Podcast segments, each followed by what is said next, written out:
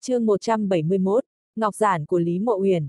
Hiển nhiên, nếu muốn rời khỏi đây thì không thể đi vòng được mà chỉ có cách là xông vào. Vương Lâm than thầm một tiếng tay phải điểm lên phi kiếm. Phi kiếm lóe lên, bay về phía sau, liên tục chém lên khối đá to. Dần dần, đá vụn bị bọc ra càng lúc càng nhiều. Sau đó chúng bị Vương Lâm hút lại, tạo ra một vòng tròn đá mới. Dần dần số lượng viên đá vụn càng lúc càng nhiều tạo thành đến 5-6 vòng tròn đá dày đặc quanh thân hắn. Hắn tính toán qua một chút rồi thu hồi lại phi kiếm. Mang theo đám đá vụn lớn, Vương Lâm tiến vào khu vực trống trải, chậm rãi bay về phía trước.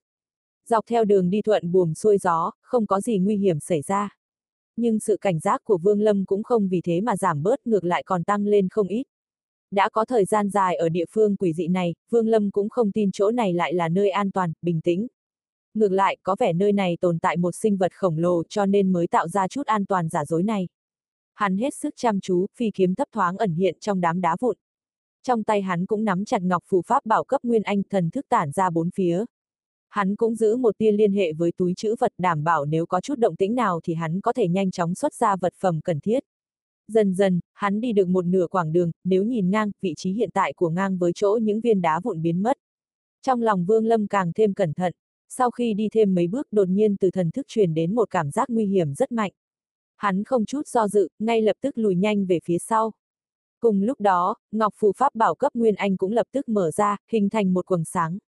Ngay khi vừa lui lại, hai đạo hình cung xuất hiện ở vị trí trước đó của hắn, giao lại với nhau, giống như một cái miệng rất lớn đang mở ra. Ngọc Phù Pháp bảo cấp Nguyên Anh trong tay Vương Lâm hóa thành mảnh vỡ. Nhân cơ hội, Vương Lâm lập tức lui ra ngoài, trên trán đã toát đầy mồ hôi lạnh. Hắn nhìn chằm chằm vào cái miệng lớn đang chậm rãi khép lại, đáy lòng rung động mãnh liệt. Loại sinh vật giống như cái khe không gian này khi đá vụn bay qua thì không xuất hiện mà lại chờ hắn bay đến mới đột nhiên mở ra. Xem ra Vương Lâm đã trở thành mục tiêu của nó. Vương Lâm trầm mặc một chút, nhìn xa xa thấy chỉ còn nửa đường nữa mà lòng không khỏi chua xót. Hắn cũng chỉ có một kiện pháp bảo cấp bậc nguyên anh thế mà đã bị cái miệng của sinh vật kia phá nát. Lực lượng từ miệng của nó đã vượt xa một kích của nguyên anh kỳ tu sĩ. Do đó, nếu Vương Lâm mà chạm vào chắc chắn dù không chết cũng bị trọng thương. Hắn hít một hơi thật sâu, trầm tư một lúc Vương Lâm chẳng hề do dự xuất ra từ túi chữ vật một loạt các loại pháp bảo phòng ngự. Những thứ này đều là chiến lợi phẩm thu được từ những kẻ chết dưới tay hắn trước đây. Chẳng qua chúng đều là pháp bảo cấp thấp, được hắn giữ lại, sử dụng nhằm tạo ra đôi chút thời gian. Do dự trong chốc lát, hắn lại khống chế đá vụn, bay về phía trước. Lúc này dĩ nhiên hắn càng thêm thận trọng, thần thức tản ra ngoài thân thể. Chỉ cần có chút không ổn, hắn sẽ lùi lại phía sau ngay lập tức. Đột nhiên, đá vụn trước người hắn nháy mắt biến mất hơn phân nửa. Ngay chỗ đó chợt xuất hiện một nửa vòng tròn dài khoảng 10 trượng, Vương Lâm lập tức lui lại. Nhưng rất nhanh, đá vụn phía sau hắn cũng biến mất hơn phân nửa. Hơn nữa là mấy điểm lại biến mất đồng thời cùng lúc. Điều này chứng tỏ cả phía trước và phía sau hắn đều có sinh vật giống như cái khe không gian xuất hiện. Vương Lâm không chút do dự lao sang bên cạnh nhưng ngay sau đó, những tầng phòng ngự từ mấy trăm cái pháp bảo tạo thành đột nhiên vang liên tiếp những tiếng nổ bùm bùm. Chúng bị phá hủy với tốc độ rất nhanh, thần sắc Phương Lâm lộ ra vẻ hoảng sợ thân mình lại lập tức hướng về một bên khác chạy đi, may mắn thoát khỏi nguy hiểm trong đường tơ kẽ tóc. Hắn đứng ngoài 10 trượng, mồ hôi lạnh túa ra làm áo quần hắn đã ướt nhẹp. Vừa rồi từ vị trí đó, có ít nhất 7 sinh vật giống như cái khe không gian đồng thời há mồm. Nếu không phải có những pháp bảo đó chỉ hoãn chút thời gian thì dĩ nhiên giờ này hắn đã chôn thân nơi đó rồi. Vương Lâm cười khổ, đá vụn xung quanh hắn đã bị cắn nuốt hết. Pháp bảo phòng ngự của hắn vẫn còn lại một số nhưng nếu xuất hiện vài lần nguy cơ như thế này nữa thì chắc chắn cũng sẽ mất hết.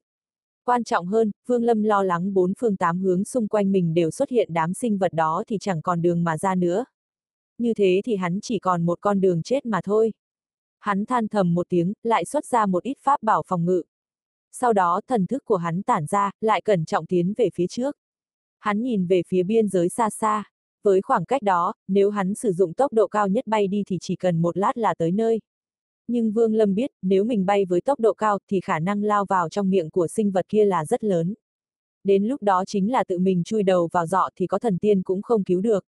Hít sâu một hơi, Vương Lâm đành cắn răng tiếp tục bay về phía trước với tốc độ thật chậm. Thần thức hắn tản ra tập trung quan sát bốn phía. Thời gian chậm chậm trôi qua, ba ngày sau, Vương Lâm đã rơi vào tình trạng kiệt sức toàn bộ phòng ngự pháp bảo trong túi chữ vật đã phải sử dụng hết sạch.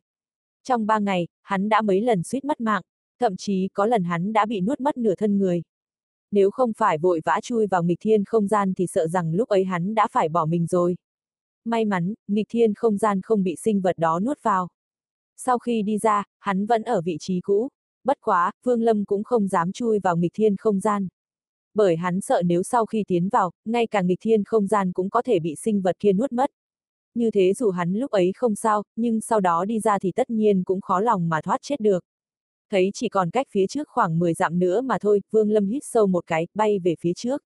Bỗng nhiên, trước mặt hắn xuất hiện một lỗ hổng hình cung, Vương Lâm đang muốn lùi thân mình lại thì thần thức hắn truyền đến một cảm giác nguy hiểm mãnh liệt.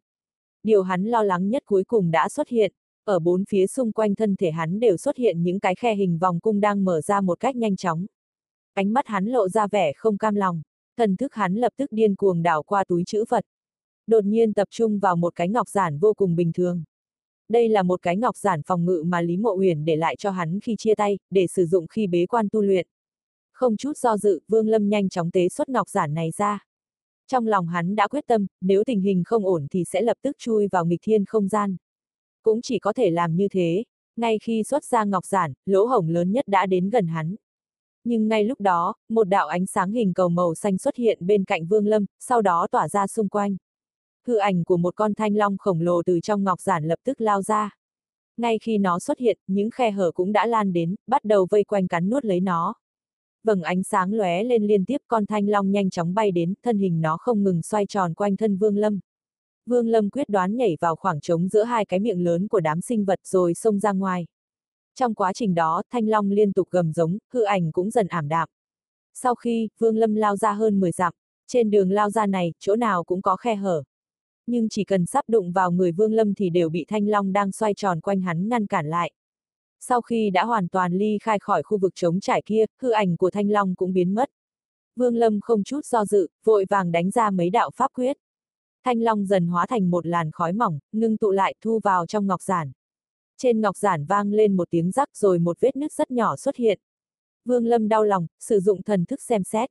Sau khi phát hiện ngọc giản vẫn chưa bị hỏng, hắn mới thở phào nhẹ nhõm, cẩn thận thu ngọc giản vào túi chữ vật. Hắn quay đầu nhìn chằm chằm về phía khu vực trống trải kia, đáy lòng vẫn còn ớn lạnh. Sau khi trầm mặc một lúc, hắn quay đầu về phía trước thân mình điểm nhẹ đạp vào mặt trên của khối đá hình trụ tròn. Nó lập tức rung lên, vỡ thành vô số mảnh nhỏ. Sau đó, chúng lại bị Vương Lâm dẫn động, hình thành một vòng tròn bằng đá, bay theo Vương Lâm hướng về phía trước. Lại thêm mấy ngày trôi qua tốc độ Vương Lâm càng lúc càng nhanh. Từ khi ly khai khu vực trống trải quỷ dị mà đáng sợ kia, hắn dường như đã tiến nhập vào một thế giới khác không còn phát hiện thêm một sinh vật nào như thế nữa. Ngoài ra, ngay cả những sinh vật như dao long, hắn cũng không nhìn thấy. Không giống như bên dưới khu vực trống trải kia, mỗi khi đi thêm một đoạn là đã phát hiện được hơi thở của sinh vật. Do đó tốc độ của hắn tự nhiên là nhanh hơn nhiều. Tuy vậy, hắn vẫn hết sức cẩn thận chưa bỏ đám đá vụn đang bay vòng xung quanh thân. Lấy tâm tính thận trọng của Vương Lâm trừ khi xác định tuyệt đối an toàn rồi nếu không hắn quyết không đem những hòn đá vụn vốn để báo động đó vứt đi. Tốc độ hắn càng mau, thời gian chạy đi càng ngắn lại. Dần dần, Vương Lâm thấy được rằng độ lớn bé của những khối đá hình trụ tròn nơi này gần giống với khối đá mà hắn đã đặt chân khi lần đầu tiến vào nơi đây. Không gian này quá lớn, Vương Lâm cũng không cho rằng hắn có thể dễ dàng tìm được chính xác khối đá lúc trước. Vì thế hắn chỉ có thể căn cứ vào độ lớn bé của chúng để phán đoán ra phương vị mà thôi. Đến một ngày, hắn đang đứng trên một khối đá hình trụ tròn, khẽ chớp mắt ngẩng đầu nhìn về phía trước mặt. Tại khu vực này, những khối đá có kích thước không khác nhau nhiều lắm. Sau khi, hắn bay đi bay lại tìm kiếm rất lâu. Rốt cục hắn tìm được quang quyển mà hắn đã tiến vào trước đây. Phía trên có một quang quyển đang lơ lửng giữa không trung. Tuy không vượt qua các cửa cũng có chút đáng tiếc, bởi nếu có thể qua được cửa thứ tư là đã vào tới nơi có cơ thể của cổ thần. Bên trong đó nhất định có vật mà hắn cần. Nhưng sau khi trải qua những nguy hiểm nơi đây, Vương Lâm biết rằng với tu vi hiện tại của mình thì quyết không thể sinh tồn nơi đó được. Hắn than thầm một tiếng, thân mình nhảy lên, hướng về phía quang quyển bay vào.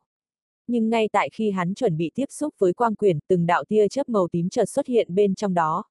Những tia chớp đan xen vào nhau, hóa thành một đồ án hình thoi lõm vào trong. Vương Lâm ngẩn người, thân hình hắn không thể tiến lên, như bị một cỗ lực cản mạnh mẽ ngăn lại.